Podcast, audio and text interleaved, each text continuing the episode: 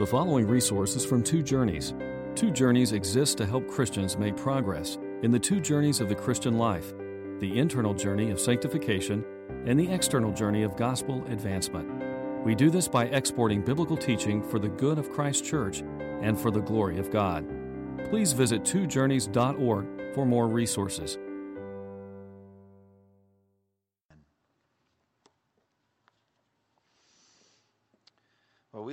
In a great region. A lot of uh, benefits come to us from living in the Triangle region. One of them is the benefit of living so near research hospitals like Duke and Chapel Hill and, and in Raleigh as well. This is a great area uh, for hospitals. People really come from all over the world to receive treatment at the hospitals in this region. Recently, I had the benefit of flying back from Boston, where I was doing a pastor's conference um, and I sat um, next to a Hungarian Jew. And he was across the aisle from his brother, and the two of them were coming to Duke to get a second opinion on a special brain tumor that his brother had. And they had gone to different places in the world and were coming here uh, for a second opinion, possibly medical treatment. And I'll tell you what, I love sitting on the plane with unbelievers. And I'm telling you, I love having two hours. And we talked for two hours. And I just enjoyed just unfolding, especially the Old Testament, the book of Isaiah, unfolding the prophecies. This guy didn't know who he was sitting next to. I'm not saying that pridefully, but I was like, wow, we're in for it and we're going to have a great time. But you have to draw people into the conversation or they're not going to want to talk. And we did. And we had, a, as a matter of fact, it was such a great conversation that he invited me to stay with them next time I'm in Hungary. I've never been to Hungary, but I'm looking forward to if that ever works out. But I can tell you this no one comes from anywhere all over the earth or even in this region to seek medical treatment who doesn't think they need it. And if you don't think you're sick, you're never going to seek a physician. And if you don't think you're facing some kind of deadly brain tumor, you're never going to submit to the radiation or the chemo or the, or the uh, surgery, the radical therapies that it would take to get you to be healed from that. Jesus put it this way it's not the healthy who need a doctor, but the sick. I've not come to call the righteous, but sinners to repentance. Jesus is a physician for the soul, but no one seeks that treatment who doesn't think they need it. And if I can just be honest, none of us thinks we need it naturally. We have a very high opinion of our morality. We have a very high opinion of our righteousness. We don't think we need the treatment Jesus came to give. The depravity of the human race is unfolded for us in Isaiah 59. The wickedness, the sinfulness of the human race is unfathomable, it is pervasive, it is universal, it is radical. This is the consistent message of all Scripture, but some passages make that radical depravity clearer than others. Perhaps I would say the clearest in all the Bible that does it is Romans chapter 3, verses 9 through 18. And there, the Apostle Paul really just levels the pride of every human being on earth who will listen with the tattoo of a mournful drum, the drum beat of phrase after phrase after phrase of how much we need a Savior he says this There is no one righteous, not even one. There is no one who understands, no one who seeks God. All have turned away. They have together become worthless. There is no one who does good, not even one. To support this terrible but true thesis, Paul reaches for many passages from the Old Testament, but predominantly Isaiah 59. And if you know Romans 3, as it continues from that point, you'll hear some familiarity with the verses we're going to look at this morning. Centuries before Paul wrote his epistle, Isaiah stood as the mouthpiece of Almighty God to a radically depraved humanity. Paul paraphrases Isaiah 59 and other Psalms mostly when he writes these words in Romans 3 13 through 17. Their throats are open graves, their tongues practice deceit. The poison of vipers is on their lips. Their mouths are full of cursing and bitterness. Their feet are swift to shed blood. Ruin and misery mark their ways. And the way of peace they do not know. There is no fear of God before their eyes. Now, the timeless relevance of the Bible for me stands on two primary pillars. The Bible is an ancient book. It's written a long, long time ago. Isaiah, written 26 centuries ago. Why is it relevant for us in 21st century America today? Well, it stands on two pillars. First, the immutability of God Himself. God never changes. He's the same yesterday, today, and forever. And so the God of the Bible is the God of today and tomorrow and a thousand ages hence. Secondly, the second pillar of the unchanging appeal of the Bible is the essentially unchanging nature of the human race. The depravity of the human race is the same now as it was in Isaiah's day. It's the same in every generation. We struggle with the same sins. We struggle with the same wickedness. We are the same people. And so the Bible addresses universality of sin in language that's as relevant and fresh now as it was 26 centuries ago. So we need to walk with Isaiah through the dark and painful diagnosis of the cancerous heart tumor of sin in this chapter. We need to listen. We need to listen to the brutally honest evaluation of a skillful surgeon who is telling us simply that our sin is pervasive and deadly, it's terminal. And He alone can cure us. So, this chapter ultimately points us to Christ as the only Savior for the human race and gives us the good news of a salvation that God alone can work. Now, if like so many people we shirk and shrink back and shrug and deny and evade this diagnosis, we shall perish. But if, like Isaiah does, I think right in this chapter, we humble ourselves and seek that salvation that God alone can give, then we shall be healed. So let's look first at the verses that unfold verses 1 through 8. It begins with an accusation from the Lord to the human race You are radically depraved. It starts in verses 1 and 2. Look at the verses. Surely the arm of the Lord is not too short to save, nor his ear too dull to hear. But your iniquities have separated you from your God, your sins have hidden his face from you, so that he will not hear. So the chapter begins with God accusing Israel of radical depravity. And he does it, it seems, in the face of them accusing him of being too deaf to hear, too weak to do anything. Evidently, it seems, because have, he has not answered their prayers. Perhaps they were crying out to God in light of their crops failing, or maybe a pestilence that had come in to rob their crops locust invasion, or perhaps it had to do with uh, a threatened Gentile invasion. Maybe the Jews before the exile were terrified of the news that the Babylonians were coming and that they would not be diverted. Or maybe it's after they have already been exiled in Babylon and they're seeking why did it happen? Why was the temple burned with fire and destroyed? Why are they there in exile? In any case, they feel that God has failed them. He's not answered their prayers. He seems weak. He's deaf. Honestly, we ourselves make similar accusations to God in our day. We do the same kind of thing. We get into some desperate, de- desperate situation of our own making, usually, through our own sinfulness. But not always, sometimes not always. We cry out to the Lord. We fear some outcome. We cry to God in prayer. But the thing we dread happens anyway. We lose our jobs. Perhaps a loved one dies of cancer. The very thing we are praying against happens.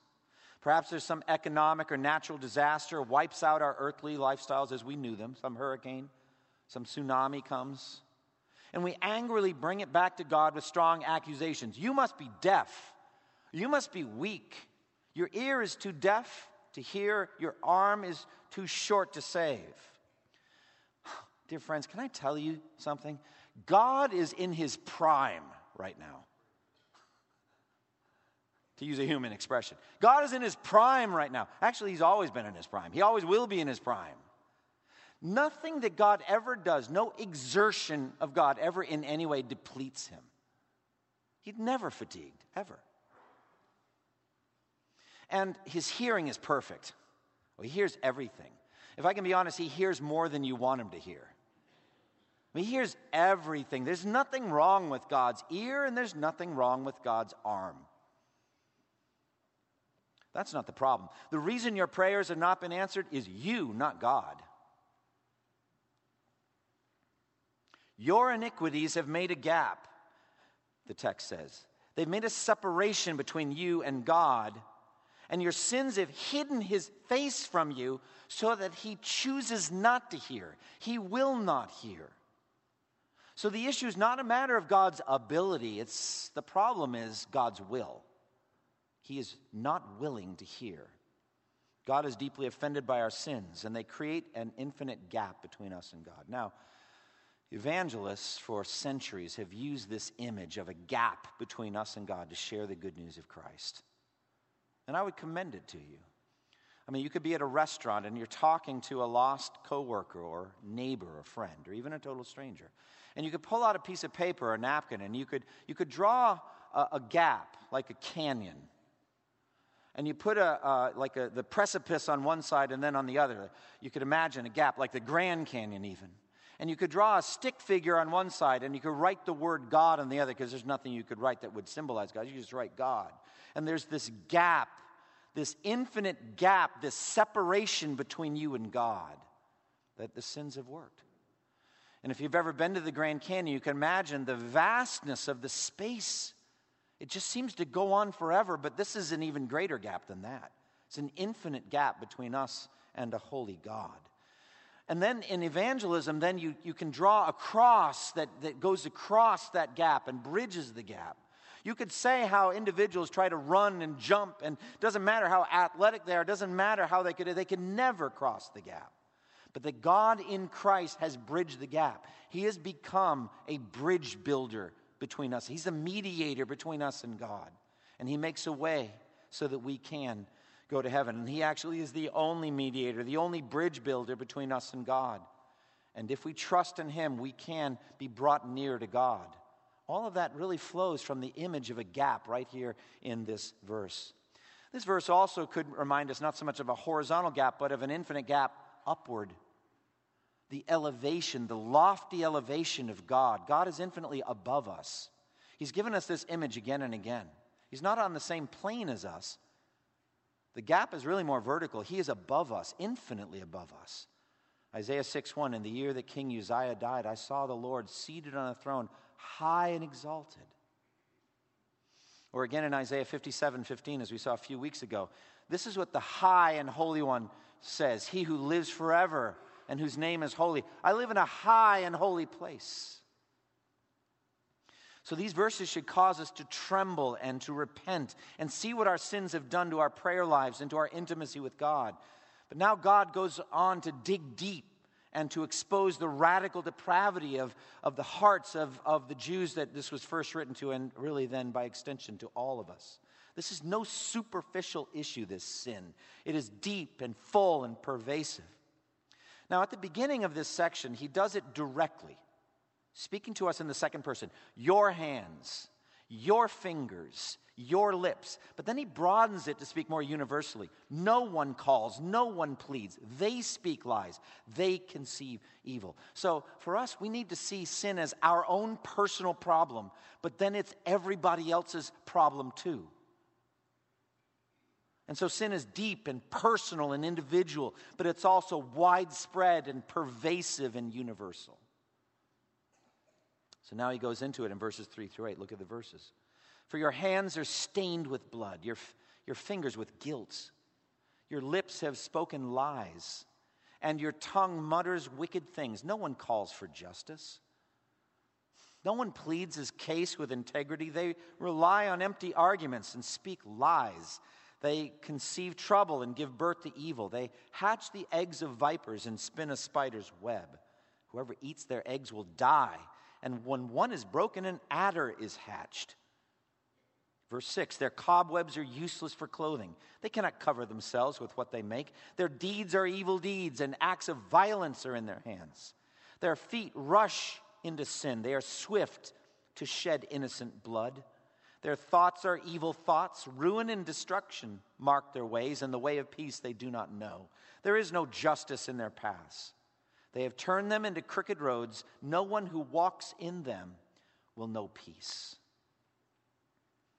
Let's just step through it. First, he says, Your, stand, your hands are stained with blood. This speaks of violence, of murder, of aggression, attacking weak, weaker neighbors. And you say, I, have I've never done that. I'm not guilty of bloodshed. No, but Jesus said in the Sermon on the Mount, you have heard that it was said, You shall not murder. But I tell you, if you're even angry with your brother, you're in danger of the fire of hell.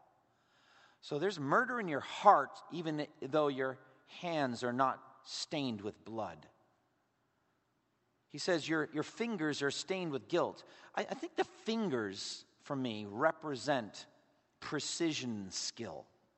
You think about the skillful fingers of a concert pianist or a brain surgeon. Talk about precision. So, putting it together, we are skillfully evil. There's a precision to our evil. Our fingers are stained with guilt. And he says next, Your lips have spoken lies and your tongue mutters wicked things. Here we get to our mouths. James says the tongue is a restless evil full of deadly poison. We speak evil things to each other. And lying, lying is a terrible sin. The scripture says in another place, all men are liars. And when we lie, we are acting like the devil, for he is a liar and the father of lies. The muttering of wicked things shows the fullness of our hearts. Out of the fullness of the heart, the mouth speaks. So we say wicked things because we have wicked things in our hearts. And then he says, No one calls for justice or pleads his case with integrity. In the courts of law, they're not looking for justice, they're looking for an outcome, a verdict that will benefit their side. And so some lawyers are skillful at, twisting the truth and making the truth plastic and, and stretching it so that they can get the outcome they want. It was going on back then, it's going on today. They're not pleading their case with integrity. And so we also do, not in a court of law, but just in telling a story about how someone hurt us, and we stretch and, and expand the truth that went and contract it. We don't tell the things we did, but how wrong they treated us. And so we gossip and slander and do these kinds of things. Stretching, we're not pleading our case with integrity, but there's lying that just flows from us. Look at verses 4 and 5. They conceive trouble and give birth to evil. They hatch the eggs of vipers and spin a spider's web. Whoever eats their eggs will die, and when one is broken, an adder is hatched. Well, this speaks of our, of our evil plans. We use our imaginations and our minds to hatch evil plans. Busy minds conceiving trouble, spinning spiders' webs of deceit to make a profit or get revenge or seize a neighbor's property or hurt an enemy, get back. They are using their amazing God given intellects and imaginations for crafting evil plots. And their plots are likened here to spiders' webs and the eggs of a viper. And the hatching of the eggs uh, results in a bitter surprise. Out comes a young snake, a serpent, snapping with poisonous vipers, uh, uh, fangs, ready to kill whoever broke open the egg. That's the plans when they're hatched. But then in verse 6, they cover all of this wickedness with wispy clothing of self righteousness. Verse 6 Their cobwebs are useless for clothing. They cannot cover themselves with what they make thinking to atone for their sins themselves, they make coverings. They cover their wicked nakedness with cobwebs of self righteousness. This is exactly what Adam and Eve did in the Garden of Eden. Remember how they, their eyes were open and they realized they were naked? And so they put on fig leaves to hide from each other.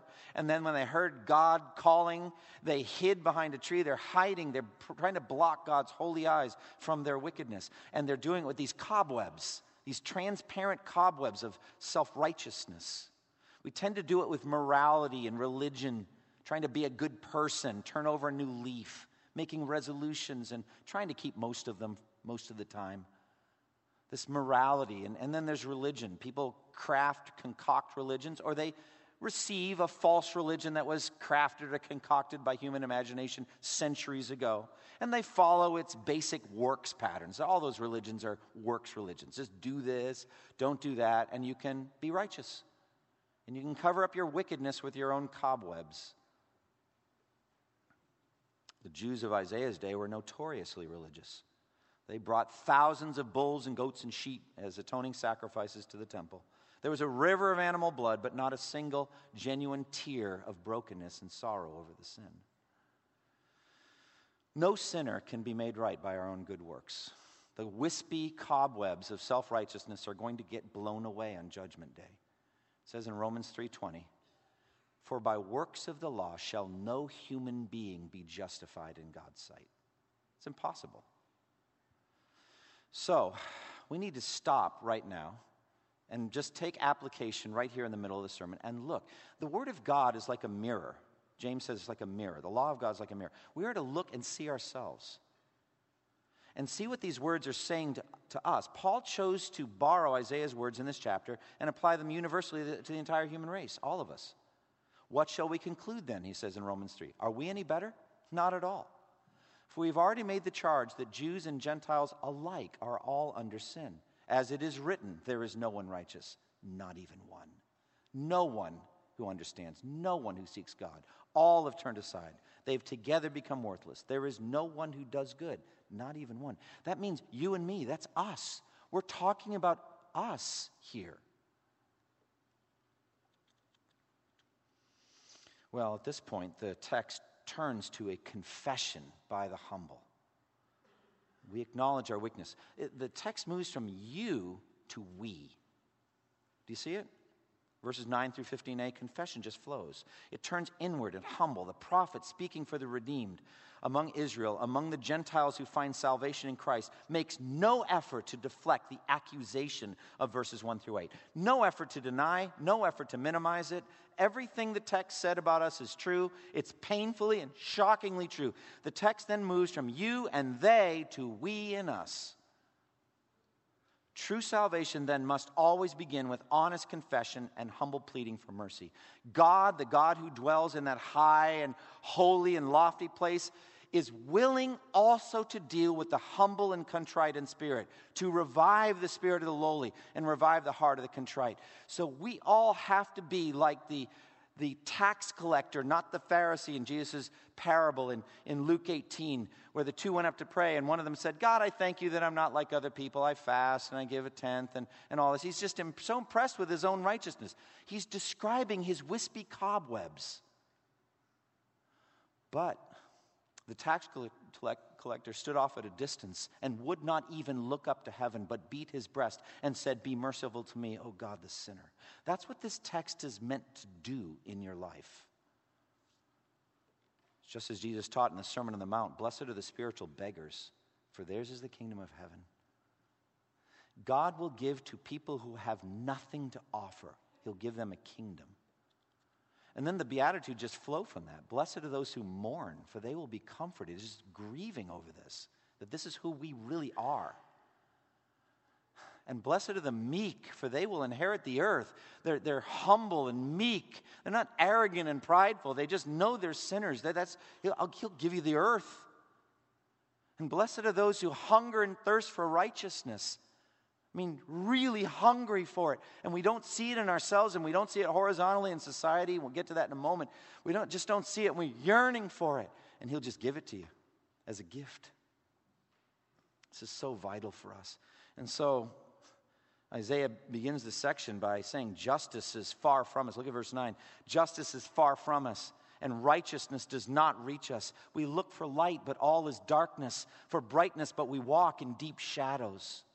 Now, we've seen over the last few weeks, justice is horizontally giving to your neighbor what you owe him, loving your neighbors yourself, and then institutionally, that courts and kings and powerful entities in society would look out for the weak and the broken and the defenseless. That's what justice means in the book of Isaiah. But we look for justice, we don't see it. We're not seeing justice at all. We can, as, as we look around, we just see darkness. First John talks about this, First John 2, 9 through 11. Anyone claims to be in the light but hates his brother is still in the darkness. Groping in the darkness. It's the image. But whoever loves his brother lives in the light, and there's nothing in him to make him stumble. But whoever hates his brother is in the darkness and walks around in the darkness. He doesn't know where he's going because the darkness has blinded him. And so there's this injustice, interpersonal, like in the parable of the Good Samaritan, the priest and the Levite walking by a dying man on the other side of the road and doing nothing to help him.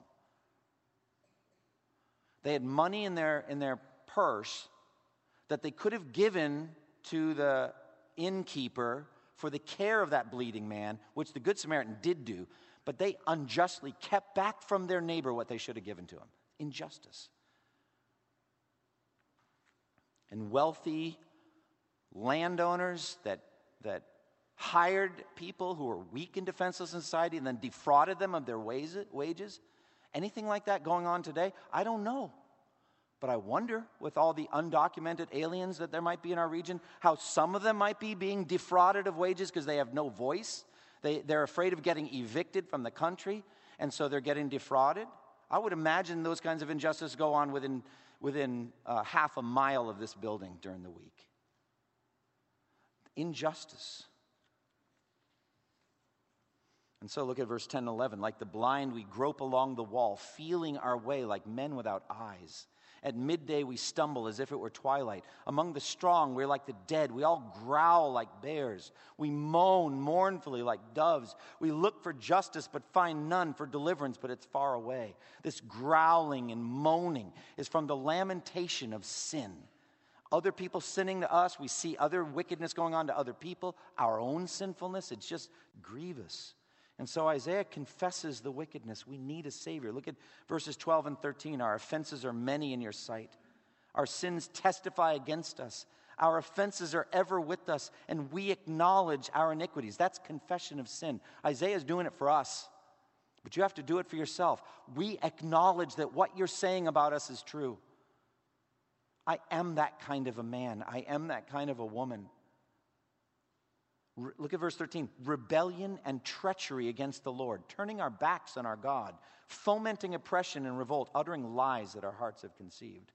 So Isaiah comes directly to the point. Our sins are many and they are mighty in the sight of God. And all we can do is confess the truth to God.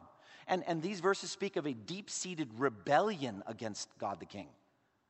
It's not a light thing that we occasionally do. We, in our hearts, don't want God to rule us. We don't want a king. Want to rule ourselves. And it's deeply relational, too. We have turned our back on God.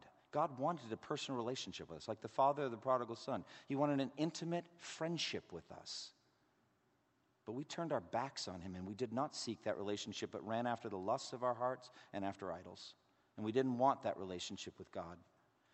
And so our sins are pervasive rebellion against the Lord and injustice toward others. Verse 14 and 15 justice is driven back, and righteousness stands at a distance. Truth has stumbled in the streets, and honesty cannot enter. Verse 15 truth is nowhere to be found, and whoever shuns evil becomes a prey. Well, Isaiah has spoken a thorough, complete word of humble confession to God. There's nothing left to do. There's nothing we can do. God must act, or we will not be saved. God must step into all this mess. He must intervene, or there will be no salvation. And thanks be to God, He does. Well, this is the celebration part.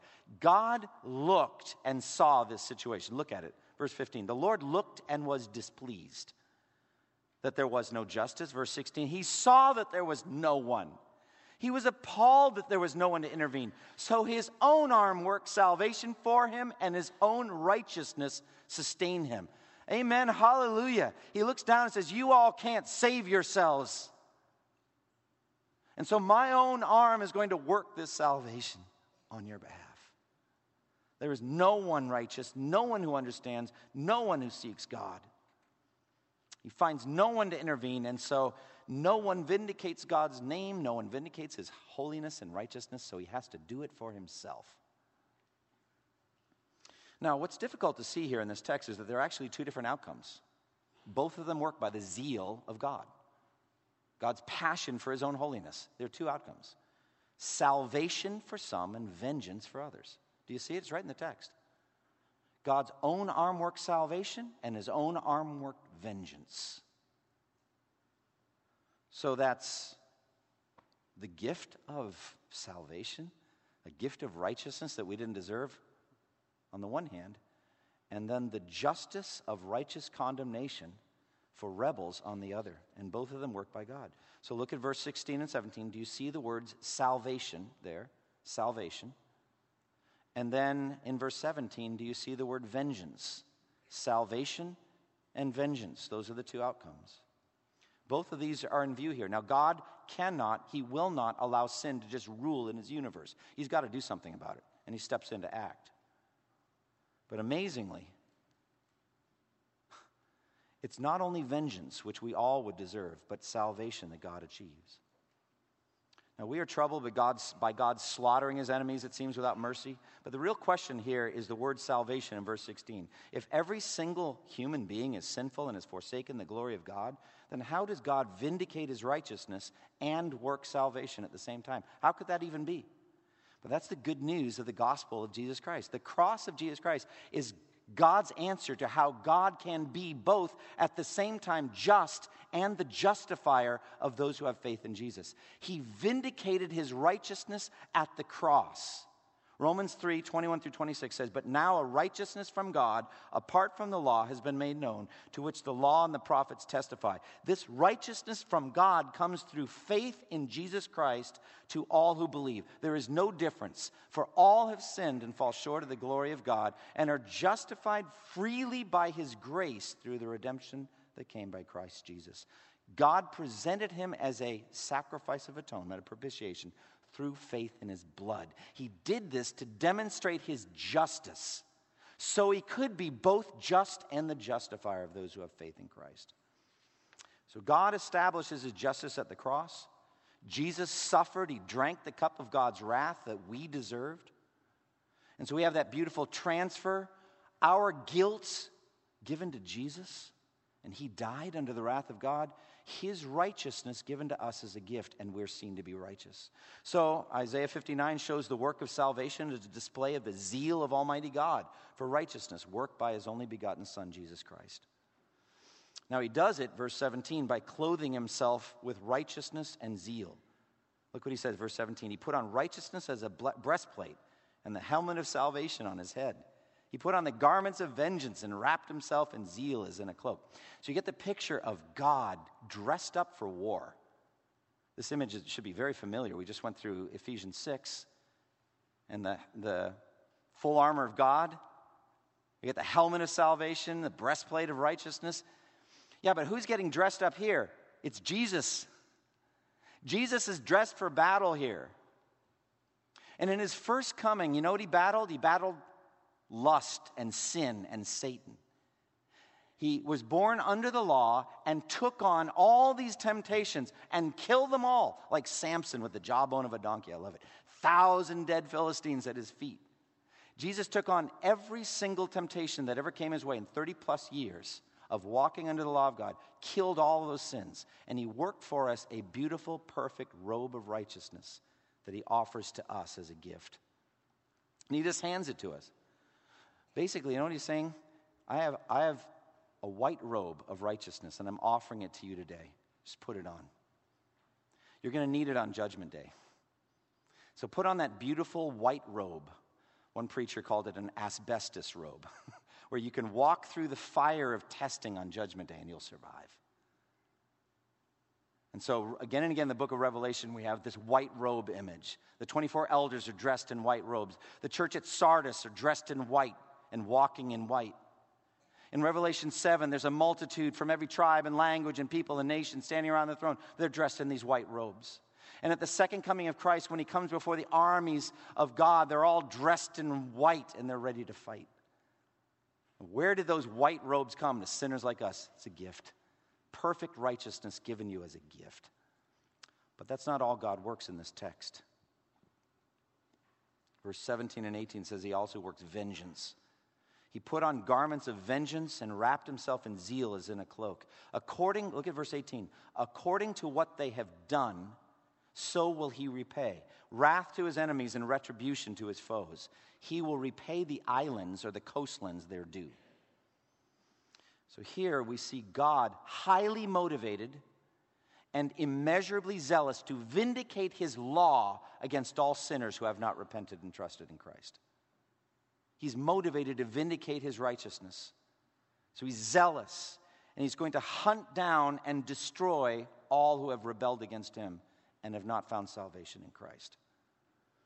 Now, this is pictured in the book of Revelation, not at the first coming of Christ, but at the second coming. Listen to Revelation 19.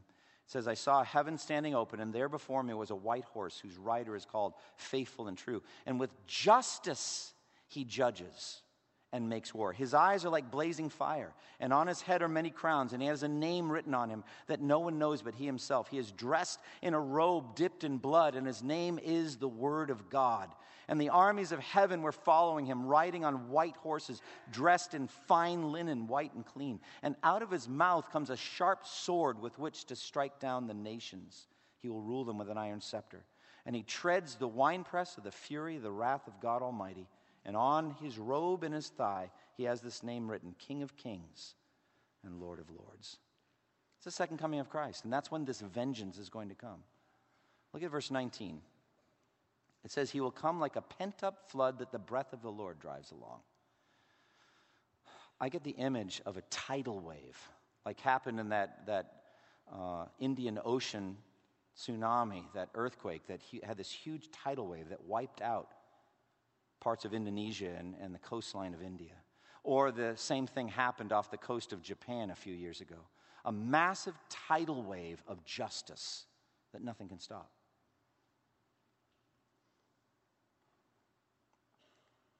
Verse 18 says, He will repay the islands their due. It's not a localized thing, it's going to go to the ends of the earth. Everyone will be repaid. And it says, according to what they have done, so will he repay wrath to his enemies and retribution to, their foe, to his foes. He will repay the islands, the coastlands, their due. So basically, then, this is a picture of Judgment Day. The court will be seated, the books will be opened, and everyone will be judged according to what they had done as recorded in the books. He will repay his enemies what they did. And no, his, his, so his ear is not too deaf to hear, his eyes blind to see. He sees everything. His memory is really excellent. As I said, God is in his prime, he doesn't forget anything. There's a perfectly accurate record book of everything you've ever said or done. And on that day, everyone will be judged according to what they've done as recorded in the book. That's what's coming. Now, the result of all this is worldwide and eternal salvation for the repentant. Look at verse 19. It says, From the west, therefore, men will fear the name of the Lord, and from the rising of the sun, they will revere his glory. So, again and again, God Isaiah has reminded us of God's saving intention for all the nations of the earth. Not, it's not just localized to one nation. All over the earth, the islands, the distant coastlands are going to hear this message, this gospel. And they're going to hear it and believe, and they'll be delivered from the tidal wave of justice that's going to come. They'll be delivered from what they deserve, what we deserve for what we had said and done.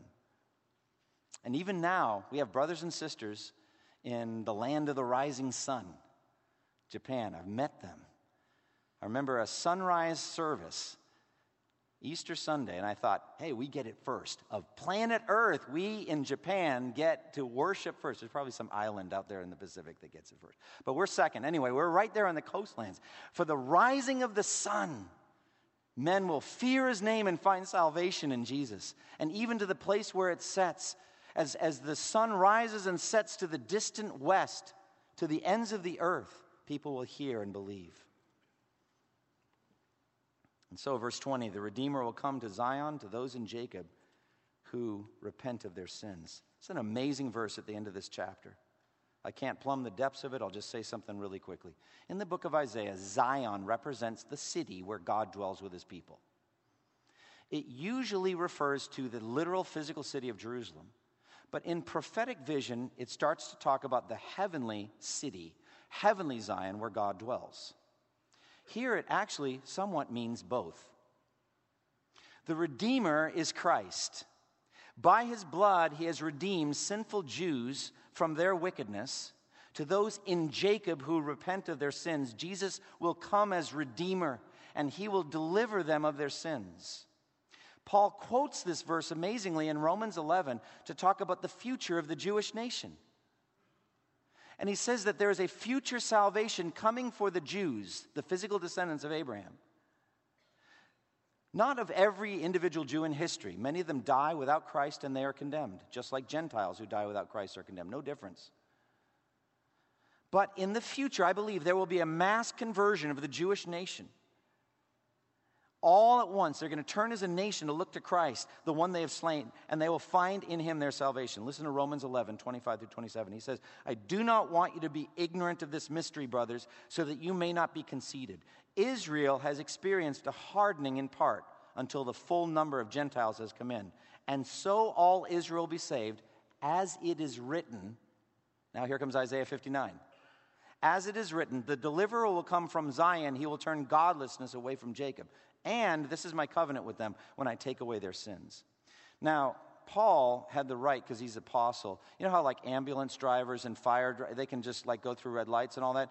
He had the right under the inspiration of the Holy Spirit to change the verse a little bit. But the meaning is still the same. It's powerful. He actually changed it not from the deliverer will come to Zion, but the deliverer will come from Zion. So basically Zion's changed locations. It's now heavenly. The glory under Ezekiel left and went heavenly, and the Redeemer is coming from the heavenly Zion down to those of Jacob who repent of their sins. So, what do I think is going to happen? What I think is going to happen is Jews, just like that Hungarian brother that was sitting next to me and that I talked to, in large numbers right before the second coming of Christ, will hear the gospel and deliverer will come jesus the spirit of jesus will come through the power of the holy spirit and transform their hearts so they turn away from their sins and to the redeemer to jesus and find salvation in him just before the final curtain falls in human history. So that's pretty cool. That's why i love witnessing to jews. I love being able to share the gospel. We had a great conversation. I wish he lived in the area we would would have had him over for thanksgiving and we would have had a great conversation. But there at the end of the world, this mass conversion. And so the final promise here, as for me, verse 21, this is my covenant with them, says the Lord. My spirit who is on you, and my words that I put in your mouth will not depart from your mouth or from the mouths of your children or from the mouths of their descendants from that time on and forever. This is the new covenant. God is going to be with us, He's going to forgive our sins, God's going to live with his humbled, repentant, saved people, and the Word and the Spirit will be with us in our mouths and our hearts until the end. So, applications. First, if I can just say, all of you who hear me today, acknowledge your sins in detail. Go through it, look at it. Look at the part on violence and hands stained with blood, and realize you don't have to have committed murder to have the heart of a murderer. You don't have to have committed adultery to have the heart of an adulterer. Jesus talked about looking at the heart.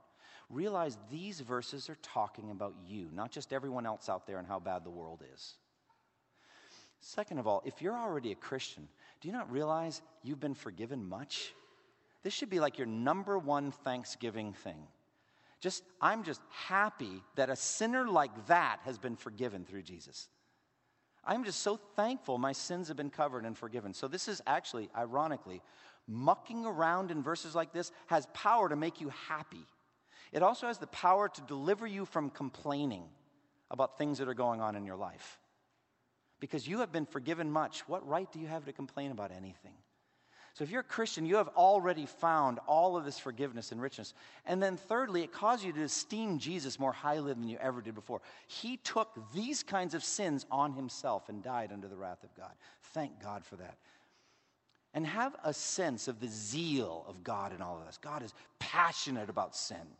He's not ignoring it. His ears not not too deaf and his eyes. God sees and knows exactly what's happening. He's just waiting for you to repent and trust in Christ. So I've got to say to you who are unbelievers, who know yourself to be the outside looking in, you have time today to repent and find in Jesus a Redeemer. Trust in Him. Flee to Christ while there's still time. And then finally, the distant islands and the coastlands. We should care about missions, amen? This is a great time for us to be raising money through the Lottie Moon Christmas offering.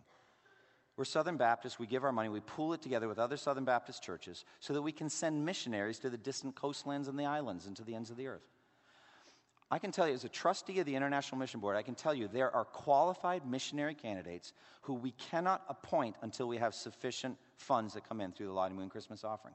If they reach a certain level, we will appoint more people next year. It just has to do with financial responsibility. Let's be generous as a church. Let's sacrifice financially and give. Pray about what God would have you to do to send this message to the ends of the earth. And it could be some of you younger people. God may be calling on you to be a career missionary. You may be in college, you may be even high school or before that. God may be calling on you to prepare to take this gospel to the ends of the earth because people there are just as sinful as we are and they need Christ. Close with me in prayer. Lord, we thank you for this very rich and full chapter. Lord, it's been a sobering journey for us to see our sin in, through your eyes. Father, I pray that you would please save us and deliver us from the indwelling sin that's in us. Even for us, still as Christians, we still struggle and suffer through sin. Help us to look in this and repent and say, I don't want a mouth that speaks lies. I don't want a heart that is angry and murderous. I don't want a lustful, adulterous heart. I don't want an idolatrous life. I want to live holy and blameless. And God, I pray that we would reach out with the gospel here in Durham and even to the ends of the earth so that lost people can find the only Savior there is Jesus Christ, in whose name we pray. Amen. Amen. Let's stand together and sing.